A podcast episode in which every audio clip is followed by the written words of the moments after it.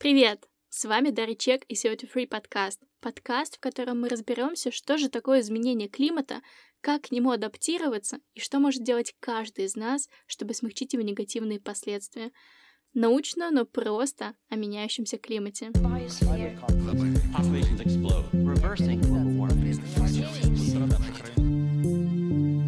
Сегодня у нас разговор о важном с эко-волонтеркой, блогеркой и эко-просветительницей Кирой Камаловой. Мы будем обсуждать, как общаться со скептиками, кому можно доверять в вопросах изменения климата и где искать достоверную информацию. Также мы расскажем, как работает МГИК, существует ли научный консенсус и как проверять свои источники. Привет, Кира! Привет, Даша! Я очень рада видеть и слышать тебя. Представься. Да, это уникальная возможность, что мы можем слышать, видеть друг друга за километры. А, меня зовут Кира Камалова, я эко-блогер, эко-волонтер, а, эко-спикер и еще ряд эко-приставок с тем, что я делаю. Класс. Как ты вообще попала в тему климата? Почему тебе это интересно и что ты делаешь в этой сфере? Да, это очень такой важный вопрос, потому что несколько лет я занималась всем, что связано с экологическими проблемами в мире и в нашей стране, в смысле в России, вот, а, но не уделяла достаточного внимания, на мой взгляд, проблеме климата, а, наверное, просто потому, что мне не хватало знаний в этой области. И потом так получилось, что Наверное, с ростом всеобщего осознания масштабности проблемы, а, я начала тоже уделять ей больше внимания. Нашла бесплатные курсы на онлайн-платформах а, и прошла их. Потом я не могла остановиться и начала искать больше, больше, больше информации и рассказывать об этом тоже в своем блоге. Класс, я надеюсь, ты поделишься с нами бесплатными онлайн-курсами. Конечно. И мы сможем поместить их в описание подкаста, и вы тоже сможете обучить себя теме климата. Слушай, Кира, а что для тебя вообще изменение климата? А, изменение климата — это процесс, который происходит происходил и будет происходить, да, но в данном отрезке времени, в котором нам с вами посчастливилось жить, а, это не просто процесс, который всегда был и будет, это еще и такой проблемный момент, потому что случился переломный момент, когда антропогенное воздействие начало очень сильно воздействовать на естественные процессы в природе, и мы, собственно, вот это наблюдаем. И это называется сейчас глобальным изменением климата, да, то есть не просто э, какими-то вещами, которые ученые наблюдали там, начиная с XIX века, но и уже последствиями, наверное, этого. А, я тут недавно вспоминала, как я вообще начала свой путь, и я вспомнила один комментарий, который мне оставили в Инстаграме. А, оставил его мой знакомый, кого я лично знаю, но мы никогда не разговаривали на тему климата лично. Mm-hmm. И он мне скинул ссылку на новую газету, по-моему, где были проведены супер разоблачающие подробности того, как ученые врут э, насчет изменения климата, и что все это э, раздувало и просто нужны деньги кому-то, и вот эта тема зародилась таким образом. И меня это так задело, наверное, потому что на тот момент я не знала еще так много информации, но я понимала, что существует научный консенсус. Mm-hmm. И есть э, люди, которые являются скептиками, э, и они пропагандируют какое-то вот противоположное мнение, да. Вот. И с, я помню, что с того дня я прям взялась и каждую строчку в этой газете э, я прям гуглила и смотрела, что не так с этим выражением. Вот, это было около года назад, и с тех пор я меня не остановить. я прочитала очень много скептически настроенных а, статей, общалась много со скептиками, и сегодня как раз я хотела поговорить с тобой на тему того, кому вообще можно доверять и как обращаться со скептиками, как построить правильный диалог и как вообще популяризировать а, тему климата, наверное. Да, это все очень важная тема, мне кажется, на данный момент, потому что одна из основных проблем, на мой взгляд, вообще в теме распространения информации об изменении климата она заключается как раз в том, что есть противодействующие силы, которые, грубо говоря, наводят смуту с помощью СМИ в основном, а, социальных сетей и так далее. И людям становится очень сложно ориентироваться в том, какие данные являются правдивыми. А, и вот здесь э, скептицизм — это такой момент, когда ну, он правильный, да, по сути, когда мы все э, начинаем оценивать критично, не воспринимаем на веру, но в то же время он должен пойти чуть дальше, то есть не просто э, сомневаться, но и проверять источники и действительно оценивать, чему можно доверять, а чему нет. Угу. Я думаю, что у всех э, есть знакомые, знакомые, которые э, выступают скептиками этого вопроса, э, с которыми нельзя просто так поговорить, и человек э, приведет какие-то аргументы. Иногда мне присылают личные сообщения, что, мол, есть очень хорошие аргументы у скептиков, и как вот их э, вообще воспринимать, как на них отвечать, люди не знают. И вот, Кир, как ты из своего опыта поняла вообще, кому можно доверять, где искать информацию и как ты вообще ее проверяешь? Да, Наверное, все идет из своего опыта, потому что вот о, том, о чем я сказала, что необходимо идти глубже. То есть всегда мы сначала получаем какую-то информацию, и мы смотрим на источники. А когда мы нашли источники, мы идем уже в источник, и там перепроверяем информацию, да, то есть правильно ли, во-первых, она была отображена, а, во-вторых, мы смотрим, кто предоставил, опять-таки, эту информацию, то есть источник источника. Как правило, это уже какие-то конкретные люди. А, и дальше мы смотрим на деятельность этих людей, пытаемся узнать всю информацию, связанную с ними. Потому что если дойти уже вот до этого уровня а, докапывания, то достаточно легко обнаружить а, в какой компании работает человек, являются ли его интересы лоббистскими или нет. Вот. И в принципе, да, не всегда можно докопаться, но в большинстве, мне кажется, вот э, сообщений, э, связанных с изменением климата, это можно сделать. Да, еще мне кажется, очень хороший повод вообще этим заняться, если вы видите вдруг такую противоречивую информацию, которую вы раньше не встречали, то вообще это повод задуматься, именно посмотреть на то, кто создал это исследование или кто создал эту статью. И, кстати говоря, об исследованиях и статьях, статьи очень часто пишутся просто журналистами.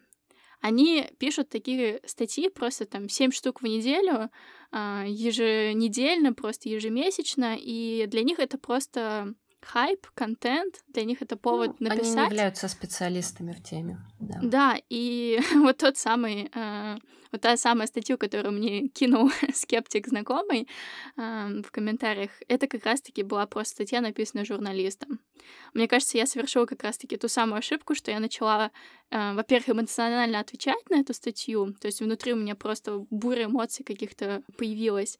Так я еще стала проверять каждую там запятую, да, условно, в этой статье. А нужно было просто посмотреть, кто ее написал, и является ли человек экспертом, и на какие источники человек ссылается. Ну да, я с тобой соглашусь, хотя как журналист по образованию я бы хотела выступить и в защиту профессии, да, потому что, по сути, она обязывает проверять факты и обязывает, э, в общем-то, то, что сейчас стерто и наоборот стало, да, то есть многие журналисты как раз хайпуют, не проверяют вообще ничего, пишут полную ерунду, а на самом деле должно быть не так.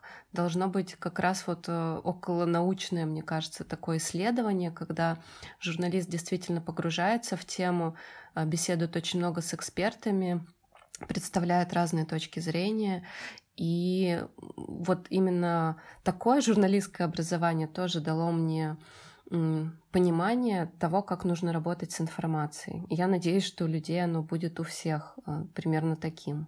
А почему сейчас не так? Почему мы все-таки находим эти статьи от журналистов, которые являются просто Ох, я, я не знаю, как безэмоционально это описать, но вы поняли. Потому что здесь, как и во многих журналистских темах, вообще во всех, наверное, которых касается журналистика, а, вступает в свою силу а, социально-политические аспекты. И, в общем, это борьба интересов, и поскольку мы живем в век информационных технологий, да, век информации, информация стала валютой, информация стала вообще просто объектом всеобщего желания, а, то на журналиста оказывается огромное давление с разных сторон, и противостоять ему сейчас в ряде стран практически невозможно. И поэтому мы имеем то, что имеем. Да, журналистика вырождается либо в блогерство, либо в какие-то независимые источники, хотя независимых источников в России сейчас практически не осталось. Ну так что, Кир, как мы будем общаться со скептиками? Да, я предлагаю простой пошаговый план э, из трех пунктов. Первый пункт — это сначала уточнить аргументы человека, да, попросить его по полочкам представить, вот э, в чем он сомневается и какие у него контраргументы есть. А затем рассмотреть их с точки зрения позиции МГИК, да, опираясь на их данные, и затем уже представить информацию, вот такую официальную, конкретные источники э, оппоненту и позволить ему уже разобраться с ситуацией самому. Угу. Ты упомянула МГИК, и давай на этом вопросе тоже остановимся, потому что у многих вообще вызывает а, сомнения, наверное, эта организация, и а, мы объясним свою позицию, почему мы вообще доверяем МГИК. А, МГИК или IPCC — это межправительственная группа экспертов по изменению климата, а, и, по сути, это такая организация, которая резюмирует все исследования научного сообщества в доклады. Каждые несколько лет они создают оценочные доклады, а, в которых они описывают э, всю последнюю научную информацию по вопросам изменения климата. Также они, а, помимо этих оценочных докладов, они делают, они выпускают просто доклады по разным темам. Все слышали о докладе о полутора градусах. А, недавно МГИК выпустил доклады по тому, как э, сельское хозяйство и вообще земледелие влияет на климат. И совсем недавно, в сентябре, вышел доклад по тому, что происходит с океанами и криосферой.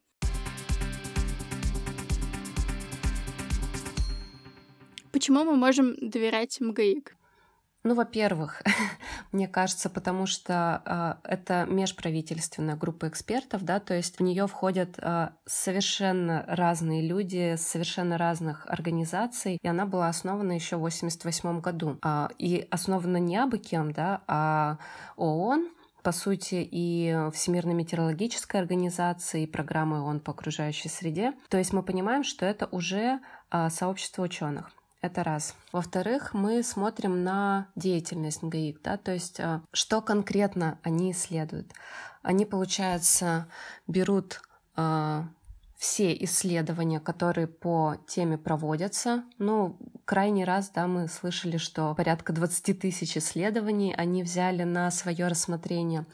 И из них они выбирают наиболее важные, веские в данный момент и уже проводят критический анализ этих работ, а, оценивают релевантность, да, ну то есть у них на самом деле ряд критериев, по которым а, происходит оценка. Над одним докладом работают кстати, их же очень много, да, там? Да, там тысячи ученых работают Тысячами, да. По несколько лет, вплоть там до семи лет. А, еще я слышала такой удивительный факт, что когда они собираются на совещаниях, чтобы обсудить э, конкретные какие-то вещи по докладу, э, их заседания могут длиться вплоть до, до 30 часов, просто потому что у них там происходят горячие дебаты за каждое утверждение.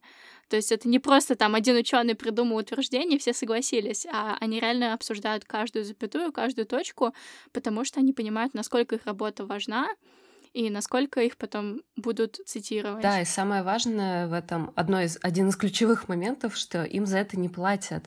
То есть отстаивают свою точку зрения, они действительно во имя науки, да, и мира, а не во имя каких-то чьих-то интересов, опять же. Да, еще, по-моему, круто, что ученые в этот момент, они сами не производят никаких исследований, то есть они смотрят на то, что уже а, вышло, на рецензируемые исследования, а, и их анализируют. То есть, по сути, это не доклады исследования, а доклады мета-анализ. Да, ну и по-легкому представьте, что вам нужно разобраться в каком-то вопросе, и для этого, наверное, вы бы хотели перелопатить всю научную литературу и самому сформировать свое мнение. Так вот, МГИК делает всю домашнюю работу за нас, они просматривают все эти тысячи исследований, на которые вы бы потратили несколько лет, наверное, читая, читая их.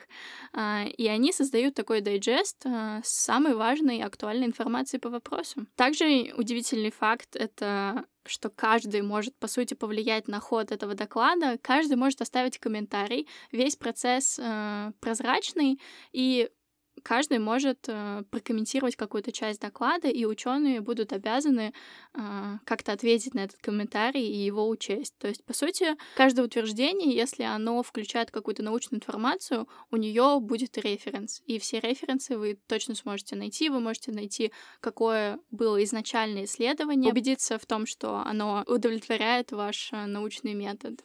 Также МГИК, они создают э, краткую версию своих докладов. Мы должны понимать, что полная версия докладов — это несколько сотен, а бывает по тысячу страниц.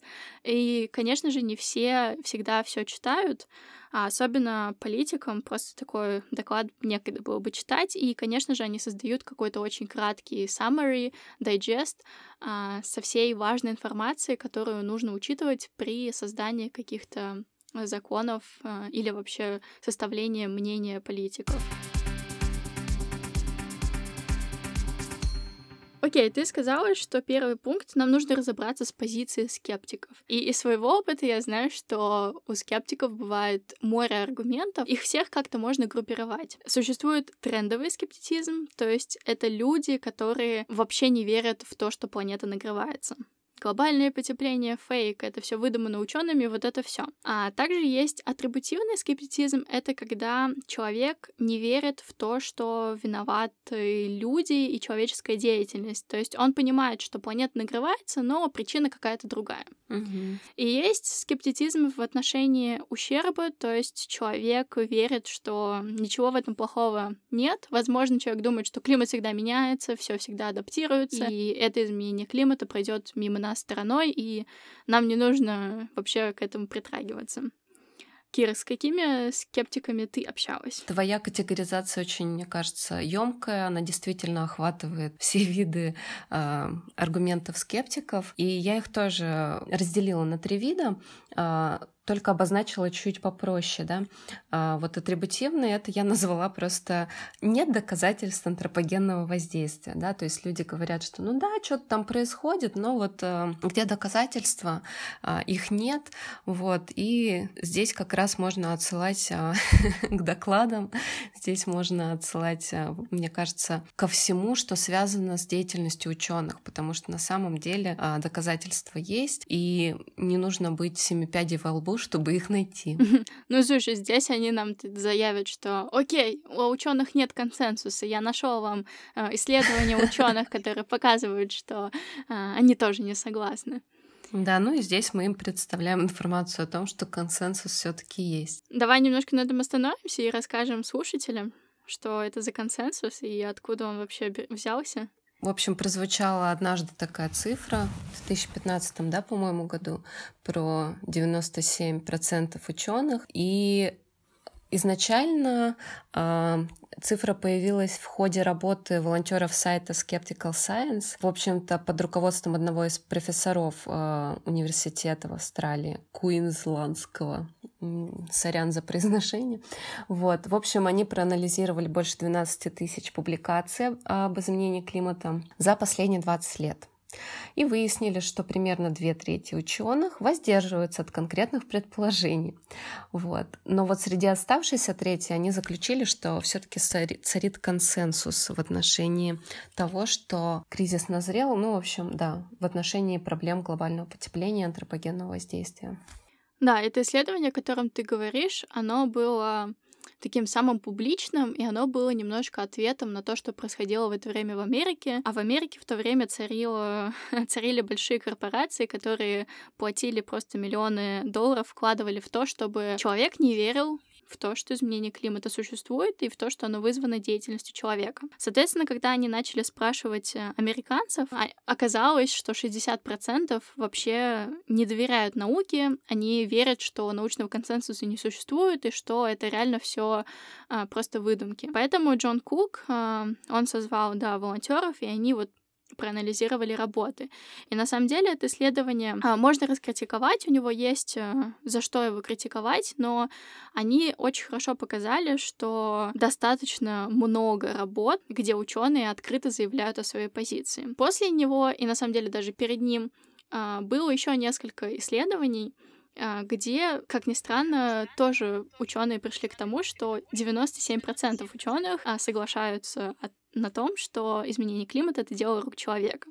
То есть это вот такая магическая цифра 97, которая эм, просачивается через все их исследования. И на самом деле просто из опыта, когда ты читаешь очень много каких-то какой-то научной литературы, складывается такое впечатление, что реально большинство просто за, а те, кто против, или те, кто воздержался от своего мнения, они либо а, не хотят повторять то, что они уже писали в других работах, и они просто берут изменение климата, дело рук человека как аксиому, а ты не будешь каждый раз аксиому доказывать. Либо, б, а, у них есть на это свои причины. И вот эти причины, они тоже интересны, потому что когда ты начинаешь смотреть, опять-таки, как мы с тобой обсуждали, э, где человек работает, какая у него ученая степень, как он ко всему этому относится, то получается, что человек может быть вообще не специалистом в этой области, а, или же он работает а, в какой-то сфере, да, где завязано очень много денег, и а, ему проще, наверное, воздержаться от позиции своей, или же сказать что-то противоположное. Да, или свою позицию подчинить э, чьим-то интересам. В этой связи я бы хотела порекомендовать фильм. А, он у меня в списке экологичных фильмов, топ-10 а, «Торговцы сомнениями». Он достаточно неоднозначный, потому что в нем много информации, которая, можно сказать, открывает глаза, да, вот на эту всю борьбу интересов, на лоббирование и так далее. И, в общем-то, довольно понятно объясняет, почему те или иные уважаемые люди, да, э, в том числе из научного сообщества, в какой-то момент, э, грубо говоря, переходят на сторону с печеньками. Вот. А, на самом деле, если поискать, э, то можно найти очень много случаев, когда большие корпорации вкладывали деньги вот в создание такого скептицизма среди простых людей. И если вам вдруг э, кажется, у вас есть какие-то сомнения или вы встречаетесь со скептиками, то, скорее всего, чтобы сформировать это мнение, было потрачено очень много чьих-то долларов. Например, в 1991 году Западная топливная ассоциация э, провела кампанию стоимостью полмиллиона долларов, э, целью которой было позиционировать глобальное потепление как теорию, а не факт. Да, это действительно имеет место быть. И опять же, да, если человек действительно хочет разобраться в вопросе, то, я думаю, не составит большого труда найти а, ну, копнуть, опять же, чуть глубже и найти как раз проплаченные исследования и исследования, которые были действительно ну вот как МГИК, да, работает, э, рассмотрен на протяжении многих лет, и, в общем-то, э, очень сложно будет найти там какую-то проплаченность, скажем так. Угу. Еще интересный факт с этим консенсусом связан с тем, что если мы смотрим на специальность ученых, то чем вот мы ближе к специальностью, связанных с климатом, да, напрямую, тем выше вот этот консенсус. То есть среди каких-нибудь, я не знаю, экономических э, геологов, да, консенсус будет гораздо ниже, чем у метеорологов. А, и вот, собственно, самый максимальный консенсус достигается среди ученых, которые напрямую работают там, с физикой атмосферы и океанов, а, или же там а, напрямую являются климатологами или работают над какими-то исследованиями, а, там, как работает климат э, Земли, да. То есть все они реально соглашаются с да, и мне кажется, что здесь еще такой важный аспект — это, в принципе, скептику задаться вопросом, а что такое климат, а, почитать немного на эту тему, а, посмотреть хоть какие-нибудь исследования, и тогда, мне кажется, чисто ну, используя свою логику, свой собственный разум, очень сложно будет а, не согласиться с данными, которые приводятся в официальных докладах. Да, и вот тут мы возвращаемся к вопросу, что, окей, у скептиков будут какие-то свои аргументы, а, их можно классифицировать, но классификация нам как таковая не поможет, а, нам поможет конкретные ответы на мифы. И я рекомендую сайт skepticalscience.com. А, в нем можно найти ответы на все скептические мифы. То есть, что бы вам вообще не говорили, а, если используют, э, я не знаю, аргумент по поводу того, что климат всегда меняется, или что изменение климата это не так плохо, или что это солнечная активность, вулканическая, или что, я не знаю, ученые там сговорились. все все ответы вы можете найти на этом сайте. А, мы с командой волонтеров также немножко помогли перевести определенные мифы на русский язык, поэтому можно даже найти перевод. Да, это очень крутой ресурс, и вот э, на него можно э, ссылать всех, э, наверное, кому интересно почитать именно по какому-то вопросу. Да, ну еще, конечно, мне кажется, что в принципе э, изучить деятельность, например, э, Всемирной метеорологической организации, тех же ЮНЕП, да, то есть а, посмотреть немножко на историю, посмотреть на результаты их деятельности и потом уже сравнить с результатами деятельности тех людей, которые пишут а, подобные скептические статьи. Также помимо научного консенсуса, да, помимо этих 97%, а, к которым вы можете апеллировать, есть такой факт, что ни одна Академия наук в мире, я не знаю, не является на стороне скептиков, они все согласны, что виноват человек в изменении климата. Среди них есть даже Российские академии наук, и, и все академии наук мира, они подписали вот такое э, совместное соглашение о том, что изменение климата происходит, о том, что виноват человек, и о том, что у этого есть э, свои негативные последствия, к которым мир еще не готов. Ну что, давай подведем небольшой итог по скептикам. Сначала мы пытаемся разобраться в их позиции, а, пытаемся понять, к какому роду скептиков они относятся, на чем они э, базируют свои взгляды. Следующим пунктом мы рассматриваем их аргументы, уже опираясь на международную научную базу, э, опять же обращаясь к данным ГИИК, например, и затем предоставляем им необходимые для самостоятельного анализа ресурсы, о которых мы уже выше говорили. И все, человек вправе самостоятельно сделать вывод, мне кажется. Да, мне кажется, тут еще важным подпунктом будет понять после того, как человек тебе сказал, что он там не верит в глобальное потепление, понять, готов ли он поменять свою позицию, готов ли он вообще выслушать противоположную позицию и открыт ли он вообще к какой-то новой информации. Да, это очень важный момент, потому что действительно существует группа людей, вид людей, а, которые просто любят спорить, чтобы спорить, или которым интересно просто высказать свою точку зрения, неинтересна точка зрения другого человека. Вот, у всех, в общем, разные вкусы и модели общения, но что касается меня, я просто не хотела бы тратить свое время на такие дискуссии такого рода. Да, ну а для всех Э, тех, кто готов поменять свою точку зрения на э, весь вкус и цвет. Для вас skepticalscience.com.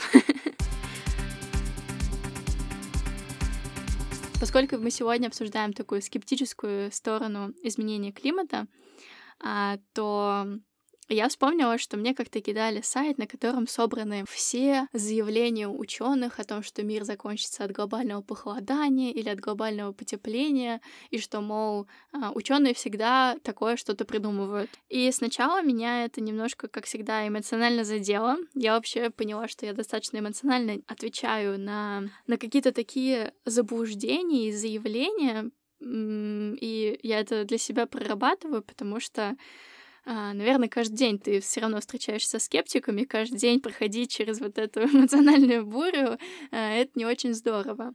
А, на этом сайте были показаны, были собраны прям все заголовки новостных газет о том, что там ученые это предсказали или ученые то. А, ну, я взяла немножко времени свободного, почитала, кто и что как там написал, и, как всегда, оказалось, что а. Либо человек, который заявлял это, не специалист в этой области, то есть мог быть каким-нибудь э, экономистом, который заявлял, что сейчас будет глобальное похолодание. Или же это, опять-таки, статья журналиста, который просто решил э, поднять рейтинг своему журналу. И собственно, очень много, наверное, теряется вот в этой коммуникации между учеными и журналистами. Как ты сказала вначале, это было бы круто, если бы реально журналисты э, поддерживали такой подход, когда они бы там проводили свои мини-исследования, только потом все это публиковали. Э, но есть и журналисты не очень наверное, ответственные к работе, и нам приходится общаться с людьми, которые вот как раз-таки начитываются этих заголовков. Иметь дело с последствиями. Да. И, наверное, самые популярные сейчас заголовки — это что там, не знаю, у нас осталось 12 лет, и все закончится к 2030 году, мы должны прямо сейчас действовать. Вот, Кир, как ты к такому относишься? Ну, двояко. С одной стороны, когда я выступаю а, перед аудиторией, да, я достаточно часто выступаю в роли спикера на экологические темы. И я понимаю, что есть такие аудитории, такие группы людей, до которых иначе очень сложно достучаться, нежели как используя вот такие грубые мягко говоря, цифры и факты, а, чтобы отрезвить, я не знаю, чтобы обратить внимание, да, действительно уже на проблемы, связанные с экологией. Но, по-моему, это удар ниже пояса. Да, но при этом мы понимаем, что мы рискуем а, точно так же оттолкнуть этих людей, либо вызвать в них панику, либо вызвать а, полную апатию, которая склоняется к той точке зрения, что ну и ладно, мы все умрем, ну что ж, умрем, так умирать, мы ничего не изменим. То есть, по сути, а, нужно очень тонко и разумно использовать какие-то подобные да, там, цифры и данные, потому что Иначе не добиться того результата, ради которого они вообще используются. А, вот в этом примере с 2030 годом, а, как заявлено МГИК, нам нужно сократить такое-то количество углекислых газов к 2030 году. Как пишут журналисты? Апокалипсис к 2030 году. Да, все. Мы все умрем. Нам осталось столько. Нам осталось 12 лет. Пошел. Да. Да, и то есть, возможно, в самой статье они потом вот разговаривают на эту тему и объясняют, что а, нам нужно сокращать выбросы парниковых газов, и вот так-то мы можем это сделать, но не у всех есть а, возможность читать всю статью целиком, а особенно зная, какой у нас сейчас короткий фокус внимания, а, я понимаю, что заголовки это очень сильный такой инструмент коммуникации сейчас. И а, я сама сталкивалась с людьми, которые вообще не, не читают мой блог, как они посмели. А, они вообще не в теме изменения климата, но они а, видели вот эти заголовки, и они у меня спросили, мол, так что там происходит? Мы что, реально все умрем, или это опять какая-то буча от ученых? Я такая, блин, ну опять никакой бучи от ученых нету. Да, ученые говорят, что нам нужно действовать, а, но это не апокалипсис. Ну вот Bright Side, а, хорошая сторона вот этого всего, да, это то, что люди вообще начинают об этом думать и узнавать, на мой взгляд. И очень круто, что они обращаются к тебе, а не к кому-то там, и действительно получат а, логичную, объяснимую, подкрепленную данными точку зрения. Вот. И опять же, да, вот разумное использование, да, то есть мне кажется, что и масс-медиа могут использовать эти данные, но не во вред, а получается чаще всего вот как раз наоборот. Ну, если подумать о том, как все же стоит коммуницировать, то у меня тоже нет однозначного ответа, потому что, ну вот да, э, кто-то считает, что через страх и панику мы можем добиться хороших результатов. Да, как ученые говорят, что э, чтобы человек обратил внимание вообще на проблему, это должно быть прям что-то вот здесь и сейчас. И такие заголовки, они вроде как нас э, нам помогают ощутить, что проблема на самом деле здесь и сейчас, но в то же самое время нужно, мне кажется, достаточно пропагандировать информацию о том, что же сейчас делать в итоге, чтобы человек э, реально не пошел там и просто не лежал в кроватке под одеялком, потому что все очень плохо. Ну, с этой точки зрения есть э, у как раз э, Всемирной метеорологической организации статья, а, в которой рассказывается о том, что очень важно просто в принципе преподносить данные так, как вы их в исследовании прочли, да, как э, они заявлены учеными. Не искажать их, не преувеличивать, не вырывать из контекста. И самое еще важное, на мой взгляд, это было здорово, если бы средства массовой информации вместо паники давали действительно образовательную часть. Рассказывали с научной точки зрения, что такое изменение климата и что такое климат вообще, и объясняли, что это очень сложный вообще процесс, что это процесс, что это не какой-то вот одномоментный результат, как погода, да, и вообще разграничить эти понятия и объяснить людям э, больше, собственно, о том, что происходит, вместо того, чтобы запугивать. Да, согласна. Но в то же самое время, э, например, такие ведущие, наверное, масс-медиа типа Guardian, BBC, э, New York Times, они использовали достаточно простые обыденные картинки для иллюстрации каких-то новостей. А, то есть, если они там говорят о пожарах, то это просто лес горит. А, если это там тепловая волна, то это просто люди в фонтанах. И вот сейчас они меняют свою политику. Недавно была новость, что они начинают более серьезно браться за эту тему, и они начинают продумывать свой условный контент-план по климату, да, то есть они понимают, что если человек увидит, как люди в фонтанчике там купаются, то это вызывает позитивные эмоции, а если человек увидит, что, не знаю, человек попадает в больницу из-за болезни сердца, который приносит тепловые волны, то это уже другая реакция. Вот, поэтому мне кажется, что коммуникация изменения климата — это вообще отдельная часть науки. Да, действительно, это не так просто, особенно учитывая то, что, то, что происходит у нас а, в медиа, в СМИ вообще, да, как выродилась журналистика. Вот, но, тем не менее, а, есть и хорошие, я думаю, примеры. Вот. И, собственно, например, твой блог, да, как один из источников достоверной информации. Ну, спасибо. Мне приятно, что... На тебя можно ссылаться. Блиц-опрос э, в подкасте SEO to Free. Итак, Кира, какая твоя любимая эко-привычка и как она спасает мир? Моя, наверное, самая любимая эко-привычка — это та, которая проще всего. Это ходить пешком или ездить на велосипеде или каком-то таком скейте, не знаю, в общем, перемещаться без общественного даже транспорта. И мне кажется, это очень полезная привычка для всех. В здоровом теле здоровый дух. Чем я здоровее, тем больше я смогу сделать для планеты, я надеюсь. А, поделись своими любимыми книгами и фильмами по экологии. Да, в этом подкасте уже прозвучал один из фильмов, который мне нравится, и э, прозвучало то, что у меня есть топ такой список э, и фильмов, и книг. И, наверное, я прям все, все их рассказывать не буду, но самый мой любимый фильм — это «Прекрасная зеленая». Это французская комедия 80, по-моему, какого-то года. Она очень милая, она совершенно не жесткая, не там пугающая, ничего такого в ней нет, но она очень глубокая и позволяет действительно прийти к некоторой осознанности, изменить свой образ жизни в соответствии с природными законами. Книга Короче, мне в голову приходит сейчас Тимоти Мортон, по-моему, если я правильно его называю, «Быть экологичным». Он сейчас такой в тренде на слуху, но у него очень неоднозначная книга. Она скорее философская вообще, чем об экологии. Вот.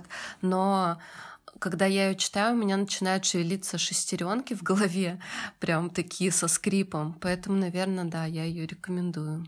Класс. А также ты упомянула о том, что ты очень часто обучаешься, сам обучаешься на онлайн-курсах. А, я, наверное, попрошу тебя скинуть все свои любимые ссылки, и мы их поместим в описании подкаста.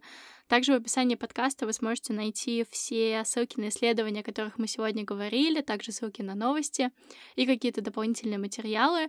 Все они будут доступны в описании к подкасту на любой платформе, а также на нашем сайте co podcast.com. Ну что, Кира, спасибо тебе за такой продуктивный диалог. Спасибо тебе. А, есть ли у тебя какие-то мотивирующие слова для наших слушателей? Да, конечно. А, в первую очередь мне хотелось бы всех поблагодарить за то, что вы уже на этом пути. Я уверена, что даже после прослушивания подкаста, если вы первый раз в своей жизни а, прикоснулись к теме экологичности, вы уже в теме, это здорово. И Самое простое, мне кажется, и важное, что можно и нужно сделать на пути к природе и к зеленой планете, это развивать свою собственную осознанность, а, то есть понимание того, что происходит в нашей жизни, в жизни нашей Земли и нашего общества, и таким образом потихонечку, потихонечку делать то, что в наших силах, а, уже осознанно. Класс. Спасибо тебе за такой приятный разговор. Спасибо, было классно. Я на самом деле очень тащусь от идеи подкаста, потому что, по сути, каждую неделю или две я звоню кому-то, и мы разговариваем на тему климата. Ура! Да, а. это вообще круто, это сближает и объединяет людей. Кир, как тебя можно найти? Угу. Меня можно найти в Инстаграме Кира Виго э, через W. И все. Ну, в Телеграме также, собственно. А в нашем подкасте первый розыгрыш. Я бы не хотела дарить вам какой-то материальный подарок, который вам, возможно, не пригодится, поэтому я иду проверенным путем и хочу вам подарить информацию.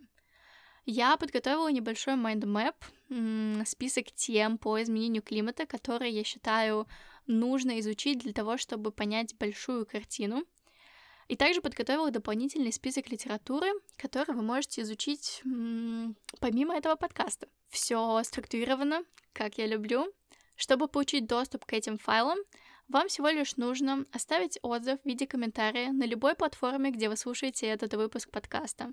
Вам нужно сделать скриншот этого комментария и отправить мне в личное сообщение. Я буду очень ждать ваших отзывов. Спасибо Кире и спасибо каждому, кто дослушал мой подкаст.